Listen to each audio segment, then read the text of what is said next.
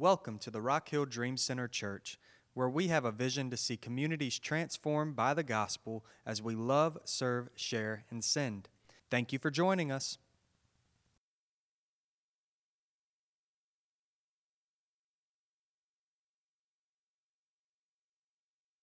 We're going to be um, a special, beautiful message today, and it comes out of Second Timothy and we're starting with um, 1. I think we go all the way to 7, 1 through 7. 2 Timothy 1, 1 through 7. And um, like I told um, the group this morning as we were doing our morning meetings, you know, the, the, there's a scripture that's my life verse. I'm not going to give it to you now, but you will hear it when God lets us get to it. So if you want to flip to that part, um, this I'm going to give you a little bit of context of what is happening as this piece of Scripture is being documented, okay? So, the first thing that we know by history is that this letter was written by Paul to Timothy. Okay? So it was written by Paul to Timothy. And, um, but here's the thing that, that maybe a lot of people don't know, or some people, or maybe you all know, I don't know. But Paul was in prison when he compiled this letter. Now, I was doing a little research on what Paul's prison looked like because you hear a lot of different stories. Everybody kind of makes up an imagination thing on where Paul was at. But historically, there's a place still over there that they talked about where Paul, they thought Paul to be when he, because this is Paul's last letter that is written. So, so the, the letters to Timothy are some of the last pieces of documentation that he put on paper that are in the scriptures. He might have written some other things, but this is the last thing that we know a mandate that he gave. And, and they were talking about that there was a, a dark cave, but there's a hole over it where they would drop food and water down into it so that he just kind of stayed into a place like a cave.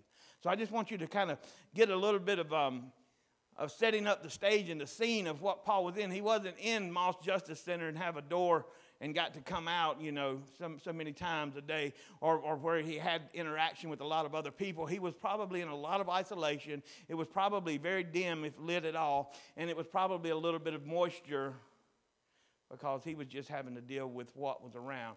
Back then, they didn't build large prisons, they just took caves and carved out places to hold people a lot of times. So, I want you to put yourself in the mindset to know that as Paul is writing these words down, that he in his mind probably knows that his death is imminent. He knows that it is time for him and his purpose on earth, following Jesus Christ, proclaiming he to be the Messiah I believe Paul knows that this is pretty much close to the end for him, and you can see that in the scriptures and even as he talks. So let's read um, 2 Timothy 1 1 through 7 together, and then we'll break it down a little bit, okay? So, let me get over to the side. This letter is from Paul, chosen by the will of God to be an apostle of Christ Jesus. I have been sent out to tell others about the life he has promised through faith in Christ Jesus. I am writing to Timothy, my dear son. May God the Father and Christ Jesus our Lord give you grace, mercy, and peace. Timothy, I thank God for you, the God I serve with a clear conscience, just as my ancestors did. Night and day, I constantly remember you in my prayers. I long to see you again, for I remember your tears as we parted.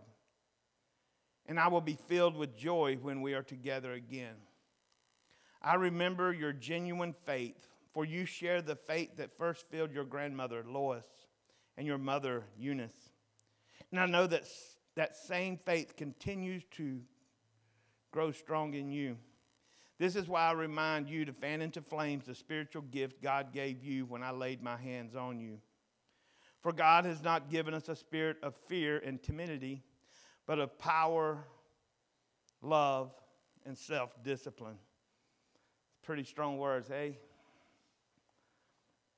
So let's break it down a little bit. 2 Timothy 1 1. This letter is from Paul, chosen by the will of God to be an apostle of Christ Jesus. I have been sent out to tell others about the life he has promised through faith in Christ Jesus. Can I pray? Holy Spirit, as we go to just decipher your word and what it means to us. Holy Spirit, open up the eyes of our heart. Speak to us now, Lord. Let it be not our opinion, but of your speaking into our lives. God, have your way here today. That as we read your word, as it sinks into our every cell of our body, in our heart and our minds, God, may you have your way. May you grow us to be more of your characteristics today through your word. And Lord God, we just thank you for loving us so much. We thank you for your son, Jesus Christ. And we thank you, Holy Spirit, that is going to speak clearly and vividly and powerfully today. We love you, Father. In Christ's name we pray. Amen. So 2 Timothy 1 1, we talked about that. It says, Paul, chosen by the will of God to be an apostle of Christ Jesus, I have been sent out to tell others about the life he has promised through faith in Christ Jesus. See, the role that Paul fulfilled as an apostle wasn't something that he woke up one day and said, You know what? I think I'll just try being an apostle. Eh, I'm going to pick that profession. We got we to make sure we get this first part right. Because when God calls you, it's not something that you get to go and pick the shelf of what you're going to do. The Holy Spirit gives you, God calls you, and when He calls, He can call in soft whispers, He can call in loud, thundering trumpets. But the thing that we need to realize is that, that Paul just didn't pick this apostleship. God chose him. It was chosen for him by God. Think about how deep that is. Each and every person in this room, God has chosen something for you. See, if we decide to do something, we can decide to stop. But if God chooses to decide something for us, we can still stop, but it ain't going to bring forth much pleasure in our life. And that's the difference between being called and making a decision to just do something. God called Paul, and Paul ran a race worthy of bringing God glory. In the second verse, it says, I'm writing to Timothy, my dear son. May God the Father and Christ Jesus our Lord give you grace, mercy, and peace. See, he addressed Timothy as his dear son. And what we need to understand that is that, that Timothy is not Paul's biological son. He is his spiritual son. If you travel into other areas of our world, when I was in Africa, you would hear this a lot of missionaries. They would say, This is my son. And I'm like, They don't look nothing alike. He's saying, This is my spiritual son. This is the, the, the man, this is the woman that God has asked me to pour into, the, to love. Timothy is Paul's spiritual son. Basically, it states that Paul has discipled Timothy, and as a result, Paul's heart is very tied to his friend and brother in Christ, Timothy. You do not get to walk along holding hands, following Jesus, and growing and learning together without falling deep in love with one another. Notice how Paul is asking the Father and the Son, not just the Father, he says, by the Father and the Son, to give his friend three special things grace, mercy, and peace. He's in a cave having food and water dumped on him, knowing that he's at the end of his life. And his heart is so tied into the mission of the Lord Jesus Christ that he's praying for his son, his brother in Christ, to have grace when he falls short, mercy when it's just too tough to bear, and peace when all hell's running loose. Grace, mercy, and peace. See, a man in bondage was facing death and he was praying for his friend. Why was he doing that? Because Timothy was the man that God had chosen and put in Paul's life to pick up this banner that Paul had carried out throughout these years, through the shipwrecks, through the snake bites, through all of the bondage, through all of the, the, the, the, fun times, through all of the sad times. But here was the man that, that, that God had chosen to put in Paul's life to say, Pour into him that I may continue my great work through him. And Timothy would carry this banner as Paul's time would come to an end. But Paul knew that to live for Christ was to die to self. How hard is that sometimes, church? That, that, that God wants to do something and He wants to do something other than through you. I don't know if that makes sense to some people here, but I know that for 18 years, Barbara and I started uh, the Rock Hill Dream Center 120 homes adopted, people living in our house, victories, defeats, tears. And after today's date, I'll no longer be the executive director of the Rock Hill Dream Center because God now has a man, he says, I want to use him. Pray for him, love him.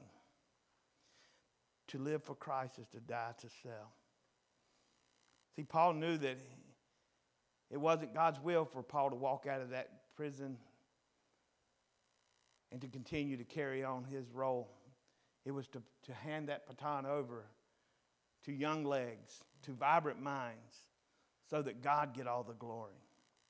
Verse 3, it says, Timothy, I thank God for you, the God I, I, serve with a clear conscience, just as my ancestors did. Night and day I constantly remember you in my prayers. Paul is saying, I have carried out what God has asked me to do with all that I have.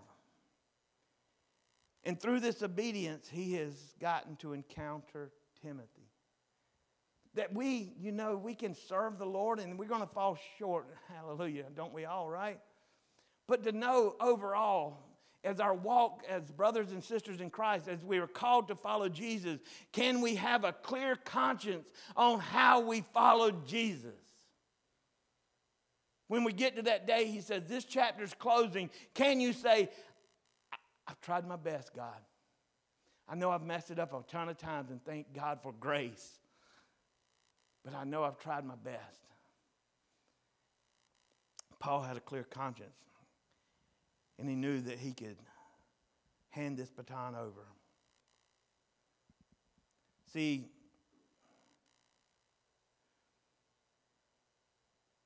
This obedience had gotten him to encounter Timothy because when you're obedient to God, God brings forth men and women that would blow your mind.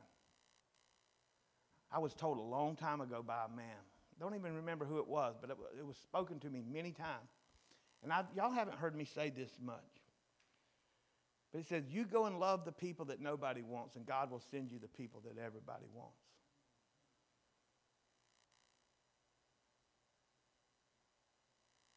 There's so much great men and women in this room right now that can lead. Hmm. And it brought him to a place where he was just thanking God. Secondly, this love for Timothy and the work God has for Timothy compels Paul to do what? What does it say? It compels Paul to do what? Pray. Not only just say a prayer on Mondays when he gets up, Paul's heart was so broken for this young man that he prayed for him not only day, but he also prayed for him at night. He didn't just say a prayer in his quiet time in the morning, that he was praying for the work that God was going to do through Timothy to propel and to push forward the gospel. That it compelled him to pray day and night. Paul could have easily said, God, Look at my circumstances. I'm wearing my food because they're dumping it on me. God, don't you love me? All the years that I poured into to what you've called me to do, and this is the way it's going to end. That would have been really easy for him to have that prayer, amen? But he didn't because he had the heart of God. And it compelled him to pray for the mission and the vision of God. And God will use who He chooses to use. Hmm. Verse 4. And he says, And I long to see you again. For I remember your tears as we parted, and I will be filled with joy when we are together again. See, the tears Timothy shed for his friend Paul confirmed to Paul this deep brotherly love that they had for one another. See, this is a beautiful byproduct of discipleship.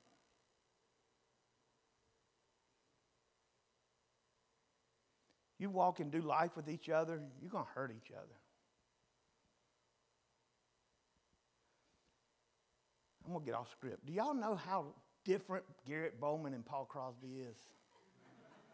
There are days we just had to look at each other and turn around and walk away. Because we see things totally different. But the love that we have for one another because of the walk that we've done for each other and with God over the past three years is deep, and there's nothing that can take that away. That is what is happening here with Paul and Timothy, that there is deep love for one another. And it was such a deep love that T- Timothy had tears when they were separated. But this is a byproduct of discipleship. Hearts joined together, hearts joined together by the blood of Jesus Christ. We talk about it all the time to have relationship with God and to have relationship with one another. If you're unwilling to have relationship with someone in this church, you've got to ask yourself, is this the church I'm called to be at? It's nothing wrong with you if you don't feel like it is. It just means that God said, I called you to have relationship with someone. Let me help you find that person. How sad of a story that we could go through 40 or 50, 60 years of our life and never let anyone in our life to have our hearts bound together. Hmm. So we have to remind ourselves again Paul's facing death. And he most likely, according to this scripture, it says there, what does it say? And I will be filled with joy when we are together again. When, when Paul writes that down on that scribe, on that piece of paper, he's knowing that he will see Timothy again in heaven. It's not like, hey, we're going to get out and we're going to go over to IHOP again the next month and hang out. Or we're going to go and hit the golf course like me and Garrett's plan to do several times in the next spring. No, Paul's in a place where he says, I won't, I won't be able to touch you anymore, Timothy. I won't be able to embrace and hug you and to encourage you and to pick you up. The next time I see you, our joy will be complete because we will be together in heaven. How deep is that? It can make us put everything in context of how our agendas roll. Amen.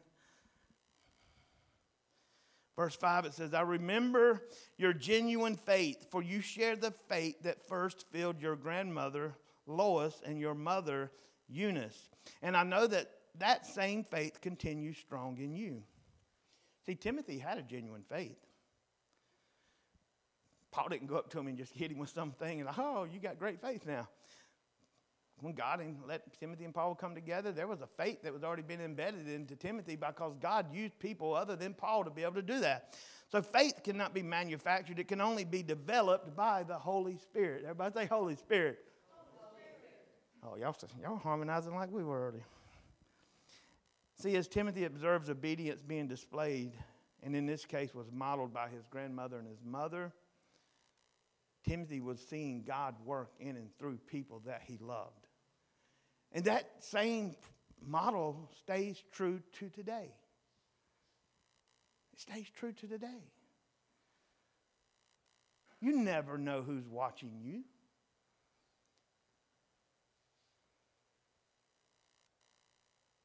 You never know who's watching when you're going through the things that you didn't think you would ever have to go through. How you are responding to the no's in your life and how you're humbly accepting the yeses. Amen?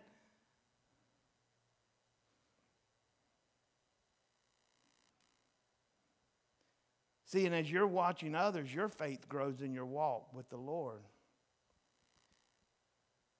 May we all have a Lois and a Eunice in our life, and may we all learn to be like a Lois and a Eunice. Amen. Because there's people, there's grandchildren, there's children, there's husbands, there's wives, there's neighbors, there's coworkers that are just watching so that they may be able to have assured hope in Jesus Christ. Hmm. See, Paul's encouraging Timothy to let his faith continue to grow strong. Not just to have faith, he said. He said, but my spiritual son, I want you to have a strong faith. I don't want you to just believe. I don't want you to just have a belief that, that, that, that prompts you to, to maybe do something here and there. And he says, I want you to have a strong faith because it's going to take a strong faith, Timothy, to, to carry this banner. Because there's going to be persecution. There's going to be, there's going to be beatings. There's going to be so many things that you have to go through. And see, church, quite honestly, I love this church so much. You know why? Because there are battle tested people sitting in these seats. And they tried for years to find freedom in their own strength. And that one day they got to the end of their rope and they not only had faith, but they had a strong faith. How can I get overcome this? Statistics say two or three out of ten only ever make it from this. Well, statistically, my God don't care about statistics. statistically, my God says that He gets the final call on all things. Doctors give you a timeline on your life. Well, my God gets to make that final stamp. Amen. We can stand truth on that, can't we, Barbara? Amen. Because we have what? Strong faith. But there's days when our faith isn't strong, and that's when we need a Paul in our life to remind us of who our God is to have strong faith. So, who are you letting in your circle? Who are you letting speak to you? Who are the ones that you're letting to be able to pray over you? Who are the ones that you're letting to cheer you on and to fan the flame and the ember that's going strong in you? Who are the people that are speaking life in you? Hmm. Verse 6 it says, This is why I remind you to fan into flames the spiritual gift God gave you when I laid my hands on you. See, Paul prayed for Timothy Oh, this is good stuff, Mr. Jim. We be doing this stuff up in the 21st century. Anointing. Paul prayed for Timothy, but God was the giver of the gift. Paul knew in that cave he had nothing to offer but Jesus. And Paul said, I want to lay my hands on you, but if the Holy Spirit doesn't move, you will not be able to embrace the gift that God has given you. It has to come from God. Amen. The only thing that we can do as followers of Jesus is be the best followers of Jesus that we can be. And humbly, humbly, humbly tell others of how good our God is. It is Timothy's responsibility to take this gift and to fan it into flames by using it for God's glory. That's why he says, This is why I remind you, Timothy. Paul's no longer going to be able to fan that flame. He says, I remind you, Timothy, to fan into flames the spiritual gift that God gave you. How do you do that? Through submitting through praying, through crying, through reading, through just saying, I don't know. I don't have the answers, God. Will you bring forth and put men and women around me? John Maxwell said one time, or it might have been Carnegie. I was reading two different books, but I think it was Maxwell. He said, All I do is just put people around me that's smarter than me and love them. It's funny how success works. God's spirit and move can work in our lives. See, the same truth goes for us as followers of Christ. We have been given a spiritual gift. Will we let it lie dormant or will we let it burn hot inside of us by using it for God's glory? But everybody in here that has been adopted into the kingdom by the Holy, by the Holy Spirit, filled us up by Jesus Christ making a way. Every person in here has an ember lying inside of them, glowing, fading in and out. And it's when you come to the place where you understand your new name and who God created you to be that you start fanning that ember, that it roars into a raging fire that the gates of hell cannot withstand against. In verse 7, for God has not given us a spirit of fear and timidity, but of power, love, and self discipline. Lastly, Paul was reminding Timothy what was not given to him and what was given to him. He said, I tell you what God didn't give you. Brother Joe, God didn't give you fear. Amy, God didn't give you fear. Jim and Susie, everybody that sees me right now, if you have fear and anxiety in your life, it is not from God. Somebody needs to hear that here today.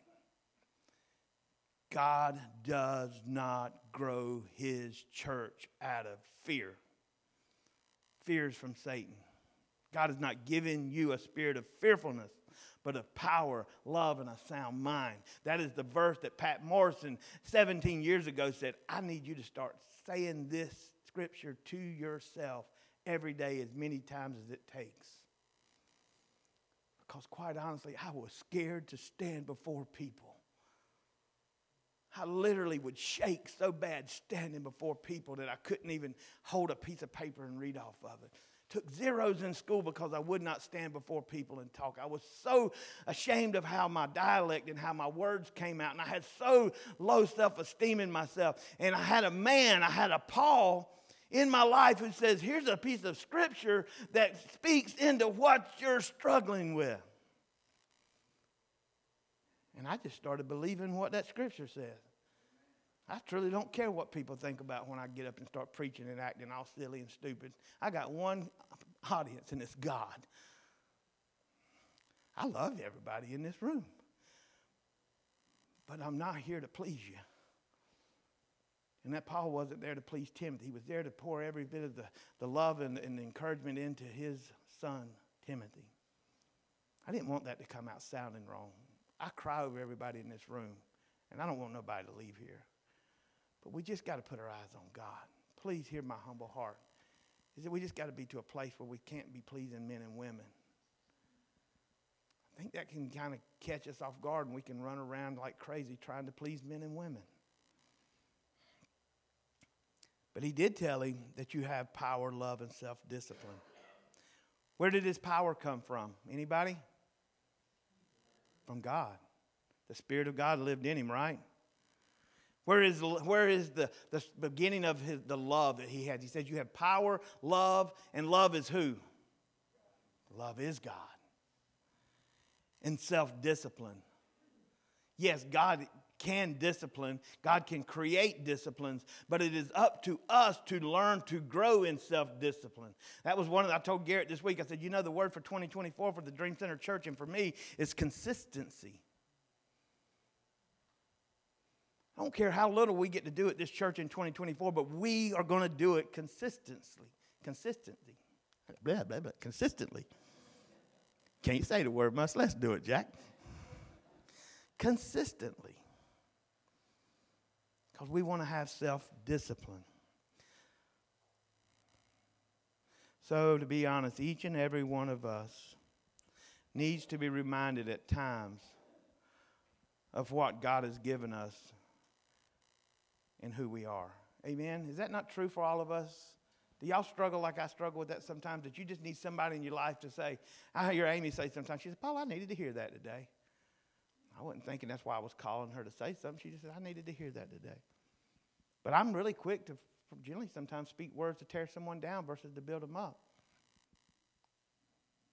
That's where I want to ask for y'all to pray for me, to be an encourager, not a discourager. But we, we have to know that we all need to be reminded at times of what God has given to us and who we are. So if we're lucky, if we're lucky, we get a Paul in our life.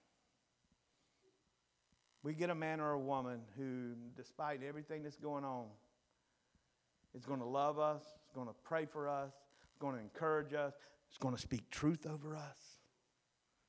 Who's not going to hear us, tell us what we want to hear, but going to tell us things that God says to speak to them. So if we're lucky, we get a Paul in our life. And if we're real lucky, by the grace of God, we are fortunate enough to get a Timothy. My friends, I've been blessed, so blessed, to not only have Pauls in my life, but also to have Timothy's in my life. And Garrett Bowman is a gentleman that I would consider some days he's the Paul in my life. But a lot of days he's a Timothy in my life. I love him so much. And I'm honored that Garrett Bowman has let me play up the part of Paul in his life for the last three years. And it brings me great joy and tears that I get to send, we get to send he and Maddie into the calling that God has for them next. I'll read this piece of scripture, Garrett, and I want you to walk up here. If you flip over to 2 Timothy chapter 2, 1 through 5, it says this. It says, Timothy,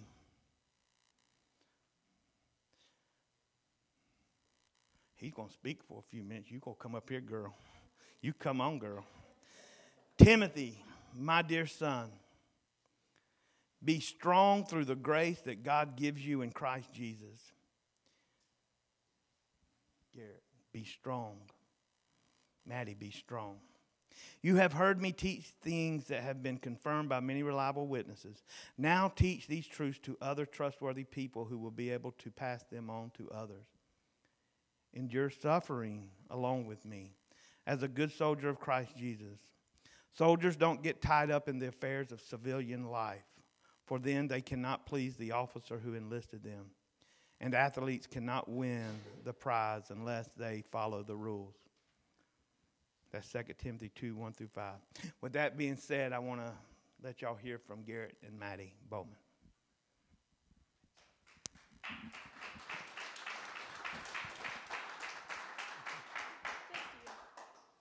Thank you, Paul. That's very sweet. Um, I, I, really I had to write things down because if I don't, I'll, I'll, babble and I'll get emotional and we won't get through this. Um, but I want to just say thank you. I, I, really do think that that's the best um, little bit that we can say as uh, the Bowmans is just to say thank you to this church. Um, thank you for letting me lead and learn. Thank you for letting me fail. Um, thank you for giving us a chance to live at the Pond House over there at the Reed Road property and uh, get on our feet in our early marriage and to be a part of that ministry there in its early stages. Um, thanks for standing by our side whenever we went through a lot through school systems and um, accusations in the classroom that some of you know about that we were um, walking through carefully, but that you prayed for diligently. Um, I reflect back on that time. I learned so much about the church. I think we both did. Um, and the importance of the local body through that hard time that we went through. Um, definitely the hardest thing we've been through as a couple. Um, and I hope will be the hardest and it'll stay in the past. Um, but you guys were there for us. You showed us what the power of a local church can be and what family can be and your prayers. Thank you whenever um, Maddie's grandmother passed away and my father was sick that you prayed for us over and over again, asked how you could serve us. You guys have been a faithful and loving church to us in so many ways. And I thank you for the opportunity to be an executive director. Um, it's not something that I think that I would have put on my potential uh, positions for my future. And um, Maddie and I were reflecting a little bit yesterday about um, just how God can use His people to grow us into the future that He has planned for us. And in so many ways, I felt unqualified in my life, and I was unqualified whenever I got hired here. Um, and I'm sure many of you think that you're unqualified in ways that God has called you to step forward. But I want to encourage you today that God doesn't call the old man or the old woman. He calls the new one, the one that Christ died for on the cross. And, and because of that death on the cross and his resurrection and his blood shed over you, you're qualified. You have every qualification that you need to do what it is that God's called you to do. And so move forward, church, in that power that you're given and focus on that new life. And for some of you that have been believers for a long time, it might be a new chapter. It might not be a new life that you're focused on so much. You've, you've been in the new life, you've been born again for a while. But for you, it might be a new chapter. It might be a new chapter here at this church or another one like Maddie and I's. Um, and even sometimes churches and organizations go through new chapters. Um, I think you guys are entering into that as the Dream Center Church. And I know that the Dream Center organization, which tomorrow will be called a Hand Up Ministries, will also be entering into a new chapter. And so, as that new chapter comes, um, Paul asked if I would share a little bit today about what that um, new structure will be like over at a Hand Up Ministries. But I think that time will come. I'm not going to do a whole lot of that this morning. I, I, know that I will look forward to opportunities to come back here and to visit and to share what's going on at a Hand Up. And in the meantime, I want to charge you guys with something that will help that ministry grow and be sustained and move forward, and that's to care for Amy. Amy is an anchor over there at that ministry in a good way, not to hold back, but to ground us. Um, and she serves and pours herself out over there. And so, church, as her church family, I want to ask you boldly to pray over her, to protect her, to care for her and her family, so that she can bring her best into that battlefield that we enter into over at a hand up every day. The same way that you've loved and encouraged Maddie and I in the past, I ask that you would do that for each other and for Amy. And, and even more so, it can't be about the staff um, Hand Up Ministries or at the church, or it can't be about the elders. It has to be about family and each other. And so I know that today you guys are going to pray over us and send us out, but I also want to take a moment to read a blessing over you that comes from Colossians. It's Colossians chapter 3, starting in verse 1, and it's subtitled Living the New Life. It says, Since you have been raised to new life with Christ, set your sights on the realities of heaven where Christ sits in the place of honor at God's right hand. Think about the things of heaven, not the things of earth. For you died to this life, and your real life is hidden with Christ in God. And when Christ, who is your life, is revealed to the whole world, you will share in all his glory. So put to death the sinful earthly things lurking within you. Have nothing to do with sexual immorality, impurity, lust, and evil desires. Don't be greedy, for a greedy person is an idolater, worshiping the things of this world. Because of these sins, the anger of God is coming.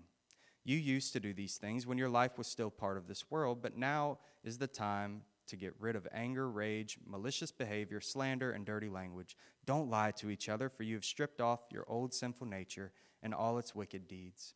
Put on your new nature and be renewed as you learn to know your Creator and become like Him. In this new life, it doesn't matter if you are a Jew or a Gentile, circumcised or uncircumcised, barbaric, uncivilized, slave or free. Christ is all that matters, and He lives in all of us. Since God chose you to be the holy people He loves, you must clothe yourself with tenderhearted mercy, kindness, humility, gentleness, and patience. Make allowance for each other's faults and forgive anyone who offends you. Remember, the Lord forgave you, so you must forgive others. Above all, clothe yourselves with love, which binds us all together in perfect harmony. And let the peace that comes from Christ rule in your hearts. For as members of one body, you are called to live in peace and always be thankful. Let the message about Christ and all its richness fill your lives. Teach and counsel each other with all the wisdom he gives. Sing psalms and hymns and spiritual songs to God with thankful hearts. And whatever you do or say, do it as a representative of the Lord Jesus, giving thanks through him to God the Father.